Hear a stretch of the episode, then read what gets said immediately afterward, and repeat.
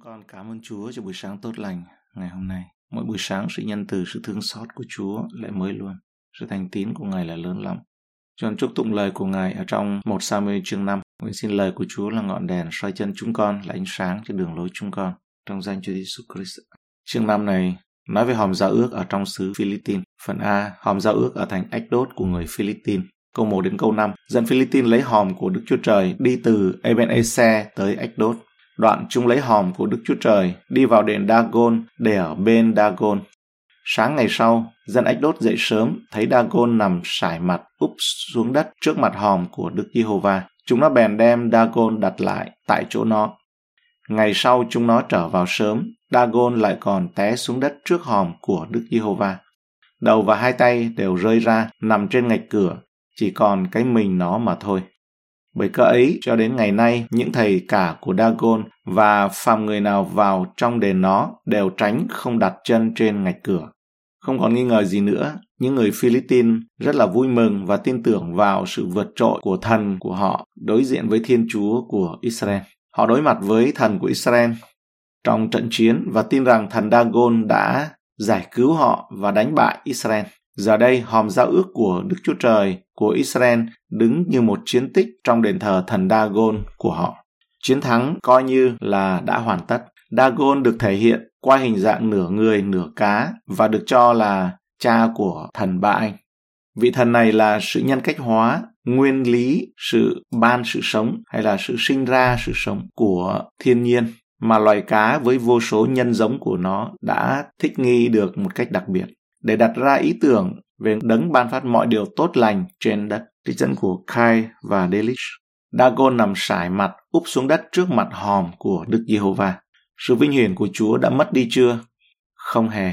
Đức Chúa Trời hoàn toàn thừa khả năng để tôn vinh chính Ngài giữa những người Philippines và các thần ngoại giáo của họ. Đức Chúa Trời đã làm cho bức tượng này cúi đầu sấp mình xuống đất trước mặt Ngài. Đức Chúa Trời sẽ tôn vinh chính Ngài. Đôi khi loài người làm ô nhục sự vinh hiển của Đức Chúa Trời.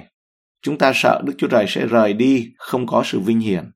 Và chúng ta nghĩ rằng vinh quang đã vụt tắt, nhưng khi đàn ông và đàn bà, những người nam và nữ không tôn vinh Đức Chúa Trời, thì Đức Chúa Trời sẽ tôn vinh chính Ngài. Đầu và hai tay đều rơi ra, nằm trên ngạch cửa, chỉ còn cái mình nó mà thôi. Hãy tưởng tượng nỗi kinh hoàng của các thầy tế lễ Philippines khi họ bước vào đền thờ thần Dagon vào sáng hôm sau. Thật khó để giải thích cho tai nạn như vậy. Hai ngày liên tiếp, đầu và tay của Dagon cũng bị rơi ra nữa. Sau khi nhìn thấy sự ưu việt của Đức Chúa Trời của Israel, các thầy tế lễ Philippines đã có một sự lựa chọn. Họ có thể từ bỏ vị thần Dagon yếu đuối, kém cỏi và bắt đầu phục vụ Chúa của Israel, hoặc họ có thể tạo ra một truyền thống tôn giáo thay thế. Và họ đã chọn truyền thống tôn giáo. Vì vậy, cả các linh mục của Dagon cũng như bất kỳ ai vào nhà của Dagon đều không bước vào ngưỡng cửa của Dagon ở Ách Đốt cho đến ngày nay. Tất cả các thầy tế lễ của Dagon. Những thầy tế lễ Philippines này giống như những người đương đầu với sự thật ngày nay đã chối bỏ Đức Chúa Trời bất chấp bằng chứng chứ không phải vì bằng chứng. Họ muốn tin rằng đó là một tai nạn. Điều này có nghĩa rằng nếu có đưa bằng chứng ra cho những người vô thần, họ cũng không tin. Làm thế nào họ có thể tin một điều gì đó vô lý đến như vậy? Bởi vì thờ phượng Chúa thay vì Dagon đồng nghĩa với một sự thay đổi rất lớn trong suy nghĩ và trong cách sống nội tại của họ. Các thầy tế lễ Philippines không muốn thực hiện những thay đổi đó. Nó dễ dàng hơn là khi họ lấy Dagon rồi đặt nó trở lại, sắp xếp trở lại, sửa trở lại vào vị trí của thần tượng một lần nữa thiết lập lại thần tượng Dagon, hình tượng Dagon và gắn kết các phần đã gãy của tượng lại với nhau dễ dàng hơn là thay đổi một cuộc sống, một cuộc đời và những cái suy nghĩ, lối suy nghĩ bên trong bạn. Bình luận tóm tắt của Matthew Henry xem chiến thắng của chiếc hòm giao ước, chiến thắng của chiếc hòm giao ước trước Dagon. Vì vậy, vương quốc của Satan chắc chắn sẽ sụp đổ trước vương quốc của Đấng Christ. Tội lỗi sẽ bị sụp đổ trước chân lý sự thô tục bị sụp đổ trước sự tin kính và sự băng hoại bị sụp đổ trước ân điển trong lòng người trung tín. Khi lợi ích của tôn giáo dường như đã sẵn sàng bị chìm xuống ngay cả khi đó chúng ta có thể tin tưởng rằng ngày chiến thắng của họ sẽ đến thì khi đấng Christ hòm giao ước đích thực thực sự đi vào lòng con người sa ngã vốn thực sự là đền thờ của Satan, thì mọi thần tượng sẽ sụp đổ, mọi nỗ lực thiết lập chúng trở lại đều vô ích, tội lỗi sẽ bị loại bỏ và lợi bất chính bị đảo ngược. Chúa sẽ tuyên bố quyền tể trị trên ngai. Nhưng lòng kiêu ngạo, tự ái và ham muốn thế gian, yêu thế gian, dầu bị truất ngôi, bị đóng đinh, vẫn tồn tại ở trong chúng ta. Cái sự tự ái, sự kiêu ngạo, bản chất xác thịt, giống như cái thân mình của thần Dagon tuy té xuống đất nhưng không có bị gãy hay là không có tan vỡ thân mình đó không có tan vỡ giống như chỉ bị siêu lòng thôi nhưng mà không có tan vỡ mấy đầu và tay rơi ra thôi. Vì vậy chúng ta hãy tỉnh thức và cầu nguyện đừng để cho xác thịt nó nổi lên nhiều hơn. Vậy chúng ta hãy tìm cách tiêu diệt hãy tìm cách đi con đường của thập tự giá mang thập tự giá mình. Câu 6 đến câu 8. Nhưng tay Đức Giê-hô-va giáng họa lớn trên dân sự ách đốt, dẫn sự tàn hại đến trong xứ chúng nọ. Lấy bệnh trĩ lậu, bản hữu đính thì dịch là bướu độc, nhưng nó cũng có nghĩa là ung bướu, hành hại ách đốt và địa phận nó. Dân ách đốt thấy mình như vậy, bèn kêu la rằng, hòm của Đức Chúa Trời Israel chớ ở nơi chúng ta. Vì tay Ngài giáng họa lớn trên chúng ta và trên Dagon, là thần của chúng ta. Chúng sai sứ thỉnh hòm hết thảy quan trưởng của dân Philippines mà hỏi rằng, chúng ta sẽ làm sao về hòm của Đức Chúa Trời Israel? Các quan trưởng đáp, phải đem hòm của Đức Chúa Trời của Israel đến cát. Người ta bèn đem hòm của Đức Chúa Trời của Israel đến đó. Đức Chúa Trời làm cho thành Ách Đốt bị u nhọt, trĩ lậu. Tay của Đức Giê-hô-va giáng họa lớn trên dân sự Ách Đốt. Họ sẽ không nghe khi Chúa đánh sập bức tượng thần Dagon của họ. Họ vừa thiết lập lại, sắp đặt lại các chi thể của hình tượng. Khi chúng ta đóng tai lại với Đức Chúa Trời, Ngài thường tìm ra một cách khác để nói chuyện với chúng ta và chúng ta có thể không thích cái cách thứ hai này, tức là bệnh trĩ lậu này. Ngài khiến cho cả thành và vùng phụ cận phải kinh hãi và đau đớn vì mắc bệnh bướu độc theo bản hiệu đinh. Đó là những ung bướu. Những cái khối u này là gì? Các nhà bình luận cũ thường mô tả chúng là bệnh trĩ lậu. Và các nhà bình luận về sau này ấy, thường mô tả chúng là dấu hiệu của bệnh dịch hạch. Theo các rabbi thì đó là một sự sưng tấy ở hậu môn trích dẫn của Kai và delich đánh bại thần Dagon bằng cách đá vào mông ông ta và cả những người thờ phượng ông ta nữa. Nhưng người ta phát vào mông những cậu bé nghịch ngợm hư đốn. Chữ Apholim từ chữ Alpha biến thể lên có thể có nghĩa là căn bệnh được gọi là những sự chảy máu và có vẻ như đi kèm với kiết lỵ đi ngoài ra máu và bị lở loét phía hậu môn trích dẫn của Clark trong số rất nhiều đặc điểm nhận dạng được đề xuất về căn bệnh cụ thể đã tấn công người Philippines, bệnh dịch hạch vẫn có khả năng xảy ra cao nhất. Nó là một căn bệnh được đặc trưng bởi sự xuất hiện những khối u tạo ra sự hoảng sợ bởi tỷ lệ tử vong cao do mối liên hệ với chuột hoặc là chuột cống. Còn bản Septuagint ấy, thì thêm điều này vào câu 6. Các thành phố và cánh đồng của tất cả vùng đó bị bùng phát, chuột sinh sôi lan tràn và có một sự bối rối về một sự chết chóc lớn trong thành phố. Vì vậy một số người cho rằng điều này ấy, lúc đầu ấy là có trong văn bản tiếng Hebrew và giải thích tại sao hình ảnh con chuột bằng vàng lại được đưa vào trong chiếc hòm khi mà trả lại. Phải đem chiếc hòm của Đức Chúa Trời Israel đến cát. Thay vì phục tùng Đức Chúa Trời của Israel, họ quyết định loại bỏ Ngài. Tuy nhiên, chúng ta không thể loại bỏ Chúa. Chúng ta có thể làm những điều để đẩy Ngài ra xa nhưng ngay cả những nỗ lực tốt nhất cũng chỉ là tạm thời. Tất cả chúng ta một ngày nào đó đều phải đối diện với Đức Chúa Trời và đứng trước Ngài. Phần B, hòm của Đức Chúa Trời ở Gad và Ekron. Câu 9.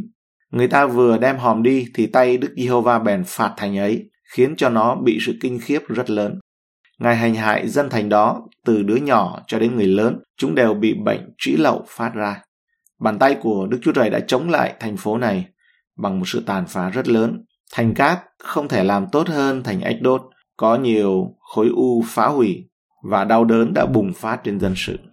Câu 10 đến câu 12 Bây giờ chúng nó gửi hòm của Đức Chúa Trời đến Ekron.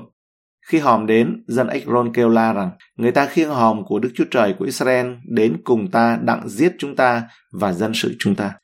Chúng nó sai thỉnh nhóm hết thảy quan trưởng của dân Philippines mà nói rằng, hãy khiêng hòm của Đức Chúa Trời của Israel đi để nó trở về nơi cũ và chớ làm cho chúng ta và dân sự chúng ta phải chết. Vì trong mọi thành đều có sự kinh khiếp hầu chết.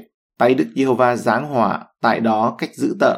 những kẻ nào không chết thì bị bệnh trĩ lậu và tiếng kêu la của thành lên đến tận trời. Hòm giao ước ở tại Ekron của người Philippines. Bây giờ hòm giao ước nằm giữa dân Philippines giống như một củ khoai nướng nóng âm ỉ trong lò, ở trong cái trò chơi của lũ trẻ con đốt cháy mọi thành phố nơi nó ở, hay là làm nóng bỏng người Ekron không có vui vẻ gì khi nhìn thấy chiếc hòm nhưng họ vẫn không chịu khuất phục trước trước Chúa là Đức Chúa Trời của Israel họ bảo rằng hãy khiêng hòm của Đức Chúa Trời Israel đi đi để nó trở về nơi cũ Người Philippines nếu họ đã ăn năn ấy và hướng về Chúa thì có thể được lợi ích từ chiếc hòm. Thay vào đó, nó trở thành một lời nguyền và một bản án đối với họ. Điều này cũng đúng với sự hiện diện của Đức Chúa Trời giữa loài người ngày nay, như ở trong 2 Cô Đinh Tô chương 2 câu 15-16. Vì chúng tôi ở trước mặt Đức Chúa Trời là mùi thơm của Đấng Christ. Ở giữa kẻ được cứu và giữa kẻ bị hư mất, cho kẻ này mùi của sự chết làm cho chết, cho kẻ kia mùi của sự sống làm cho sống. Ai xứng đáng cho những sự này? Matthew Henry bình luận như sau. Bàn tay của Chúa đè nặng trên người Philippines, từ bỏ thần Dagon của họ và thay vì tìm kiếm lòng thương xót của Đức Chúa Trời, họ muốn thoát khỏi hòm giao ước của Ngài. Những tấm lòng xác thịt khôn ranh dưới sự phán xét của Đức Chúa Trời thấy rằng thà đẩy Ngài ra xa họ hơn là tham gia vào một giao ước hoặc là hiệp thông với Ngài. Nên nhớ cái mình của thần Dagon tuy té xuống đất nhưng không có bị gãy hay là không có tan vỡ, giống như chỉ bị siêu lòng thôi. Biểu tượng cho cái tấm lòng của con người. Chỉ có Chúa Giêsu khi Ngài đến thì Ngài mới chinh phục được mà thôi. Cho nên ấy, họ thấy rằng thà rằng đẩy Ngài ra xa họ hơn là tham gia vào giao ước hoặc hiệp thông và tìm kiếm Ngài như là người bạn của họ. Nhưng những thiết kế họ làm ra như xe bò, chuột vàng, trĩ lậu vàng, thay vì là để thoát khỏi sự phán xét thần thánh của Ngài thì chỉ làm gia tăng chúng. Những kẻ chống lại Chúa sẽ sớm lãnh đủ điều đó. Người Philippines đã mang hòm giao ước đến đền thờ của thần Dagon ở Ashdod. Dagon có lẽ là người đứng đầu ở trong đền thờ thần Philippines. Vào những ngày đó, một bên thường bắt giữ các vị thần của phe bên kia nếu hai bên tranh chiến với nhau. Theo Kinh Thánh, người ta hiểu rằng một dân tộc có các vị thần nằm trong tay kẻ thù, tức là đã hoàn toàn bị chinh phục. Với hòm giao ước trong đền thờ của thần Dagon, có vẻ như Đức Chúa Trời của Israel đã bị thần của người Philippines đè bẹp. Nhưng khi người Philippines thức dậy vào sáng hôm sau và vào đền thờ, họ thấy bức tượng của Dagon đang cúi mặt trên mặt đất. Họ dựng tượng Dagon trở lại, nhưng khi họ quay trở vào ngày hôm sau, Dagon lại nằm trên mặt đất và lần này đầu và cánh tay của tượng Dagon bị gãy đứt. Đối với một người sống ở vùng cận đông cổ đại điều đó có một ý nghĩa cụ thể và rùng mình. Bạn chặt đầu và tay của những kẻ thù mà bạn đã giết trong trận chiến để đếm số. Trong khi đó bên ngoài ngôi đền bàn tay của đức giê-hô-va giáng họa lớn trên dân sự ách đốt dẫn sự tàn hại đến trong xứ chúng nó lấy bệnh trĩ lậu hành hạ ếch đốt và địa phận nó và những con chuột được đề cập sau này nhiều học giả nghĩ rằng Chúa đã mang đến một đợt bùng phát bệnh dịch hạch cho ếch đốt. Mệnh danh là cái chết đen thời Trung Cổ, một bệnh khét tiếng kinh khủng thời đó. Vì khiếp sợ quyền năng của Đức Chúa Trời, người dân Ách Đốt đã tập hợp các thủ lĩnh Israel lại với nhau để quyết định xem phải làm gì với cái chiến tích này, với hòm giao ước mà họ nghĩ rằng đó là chiến lợi phẩm. Các thủ lĩnh Philippines gửi hòm đến Cát, Đức Chúa Trời đã đã hành khổ dân Cát. Tiếp theo, các thủ lĩnh Philippines đem hòm đến Ekron, Chúa đã hành khổ người dân Ekron. Sự kinh khủng tràn ngập trong những người Philippines khi họ làm quen với quyền năng đáng khiếp sợ của Đức Chúa Trời. Ở Ách Đốt, chiếc hòm được mang đến với sự tự tin nhưng lại bị xua đuổi trong nỗi sợ hãi. Nhưng nó được đón nhận ở Cát với sự kinh khiếp rất lớn, câu 9. Và ở Ekron, tất cả thành đều kinh hoàng trước cảnh chết chóc. Đức Chúa Trời của chúng ta là một Đức Chúa Trời quyền năng và đáng khiếp sợ. Chúng ta biết Ngài là đấng cứu rỗi và là cha, nhưng Ngài cũng đáng để cho chúng ta kính sợ và kinh ngạc. Ngài nắm quyền tể trị cả thế giới, cả vũ trụ của chúng ta, từ vi mô đến vĩ mô. Những virus, những vi khuẩn dịch hạch nhỏ nhất cho đến những cơ quan quản lý đầu não về tôn giáo và chính trị ở tại Philistine. Và Ngài không thể ngừng thực hiện những mục tiêu tốt đẹp của Ngài để sống giữa những người dân của Chúa. Tại sao hòm giao ước lại là quan trọng? Kinh Thánh cho thấy Đức Chúa Trời thiết lập mối quan hệ với con người nhiều lần ở trong vườn Eden qua giao ước này đến giao ước khác và cuối cùng qua việc xé bức màn đền thờ và trong lời hứa nhận được sự sống trên thiên đàng cùng với Đức Chúa Trời. Không phải ngẫu nhiên mà Kinh Thánh bao gồm rất nhiều chi tiết về hòm giao ước và sau đó là về đền thờ. Đó là nơi lời hứa đó đã được thực hiện, nơi Đức Chúa Trời sống giữa dân sự Ngài. Ở trong suốt Egypto ký, khi Đức Chúa Trời ban phát luật pháp cho dân Ngài từ núi Sinai, Ngài dành năm chương để mô tả hòm giao ước và các thầy tế lễ phục vụ ở đó. Và ở phần cuối của tất cả chi tiết này, Chúa nói, xuất Egypto ký chương 29 câu 45 đến 46.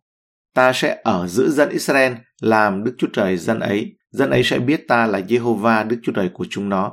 Đã đem chúng nó ra khỏi xứ Egypto, đặt ở giữa vòng họ. Ta là Jehovah Đức Chúa Trời của họ. Khi hòm giao ước bị bắt đi ở trong một Samuel chương 5 này, câu chuyện có vẻ như bị gián đoạn. Những nhà lãnh đạo của Israel bị vắng bóng. Haley đã chết, những con trai nối chức thầy tế lễ của ông cũng đã bị giết. Mặc dầu những lời tiên tri của Samuel đã đến với toàn Israel, một Samuel chương 4 câu 1. Nhưng ông là người trẻ tuổi, lúc đó vẫn chưa bước vào vị trí dẫn dắt dân sự Chúa. Nhưng Đức Chúa Trời không phụ thuộc vào sự lãnh đạo của con người và Ngài không kết thúc với dân sự của Ngài. Ngài đi giữa dân Philippines là kẻ thù nghịch của Ngài để thể hiện sự vinh hiển của Ngài và bắt buộc hòm giao ước phải trả lại cho dân Israel. Trong khi Đức Chúa Trời sử dụng con người của kẻ thù, Ngài không cần chúng ta một chút nào. Câu chuyện trong Kinh Thánh về việc Đức Chúa Trời thiết lập mối quan hệ với con người là do Ngài chủ động tiếp cận với chúng ta. Chúng ta nhớ Chúa Giêsu Ngài dạy ở trong răng 16 câu 8. Khi Ngài đến, tức là khi Đức Thánh Linh đến, thì sẽ khiến thế gian tự cáo về tội lỗi, về sự công bình và về sự phán xét. Về tội lỗi vì họ không tin ta, về sự công bình vì ta đi đến cùng cha và các ngươi chẳng thấy ta nữa về sự phán xét vì vua thế gian này đã bị phán xét nếu nối các điểm liên hệ khi đọc kinh thánh chúng ta nhận ra rằng sự cáo trách của đức thánh linh không hề dễ chịu chút nào dân philippines không thoải mái chút nào bởi sự hành hạ cũng vậy những tư tưởng của xác thịt còn trong cơ đốc nhân cũng sẽ không thoải mái chút nào vì tư tưởng của xác thịt là nghịch thù với Đức Chúa Trời, kẻ thù thập tự giá của Đức Christ. Roma chương 8 câu 7. Nhưng chúng ta đừng để sự vinh hiển của Chúa lìa khỏi. Một dạng khác ở trong Tân Ước được nhìn thấy qua hội thánh Laodice ở trong Khải Huyền chương 3 câu 16 đến 22. Vậy, vì hâm hẩm, ngươi không nóng cũng không lạnh nên ta sẽ nhả ngươi ra khỏi miệng ta. Và ngươi nói, ta giàu, ta nên giàu có rồi, không cần chi nữa, song ngươi không biết rằng mình khổ sở, khốn khó, nghèo ngặt, đuôi mù và lõa lồ. Ta khuyên ngươi hãy mua vàng thử lửa của ta, hầu cho ngươi trở nên giàu có, mua những áo trắng, hầu cho ngươi được mặc vào và điều xấu hổ vì sự trần truồng ngươi khỏi lộ ra. Lại mua thuốc sức mắt đặng thoa mắt ngươi, hầu cho ngươi thấy được. Phạm những kẻ ta yêu thì ta của trách sửa phạt, vậy hãy có lòng sốt sắng và ăn năn đi. Này, ta đứng ngoài cửa mà gõ, nếu ai nghe tiếng ta mà mở cửa cho, thì ta sẽ vào cùng người ấy, ăn bữa tối với người và người với ta. Kẻ nào thắng, ta sẽ cho ngồi với ta trên ngôi ta, như chính ta đã thắng và ngồi với cha ta trên ngôi ngài. Ai có tai, hãy nghe lời Đức Thánh Linh phán cùng các hội thánh. Chúng con dâng lời cảm tạ ơn Ngài. Hòm giao ước đó là hình bóng của ảnh thật tại trên thiên đàng. Khi mà dân sự của Chúa lìa bỏ Ngài và bị lấy đi vào trong dân ngoại thì Chúa làm một sự xác nhận đó. Và con cảm ơn Ngài vì công việc mà Chúa Giêsu Christ Ngài đã làm xong tại nơi thập tự giá. Và lời của thập tự giá đó đã được làm xong. Mọi việc đã được chọn. Chúa Giêsu Christ, Ngài đã làm chọn. Cảm ơn Chúa vì lời của đức tin đã được thông báo ra ở trong Chúa Giêsu. Và nguyện xin những lời này cũng được rao truyền ra. Chúng con dâng lời cảm ơn Ngài. vân cầu nguyện chúc bình an cho những bàn chân rao truyền tin lành, cho những anh chị em ở trong những nơi bị bắt bớ vì cớ danh Ngài. Cảm ơn Chúa. Xin Ngài cũng chữa lành và cứu dân sự ra khỏi những bệnh dịch vào trong thời gian này và Ngài thương xót cho. Có nhiều linh hồn được cứu ở trong thời gian này. Lạy cha, xin danh cha được tôn thánh, xin nước cha được đến và xin cho ý cha được nên. Ngài ban những sự cứu rỗi và thương xót toàn bộ dân sự.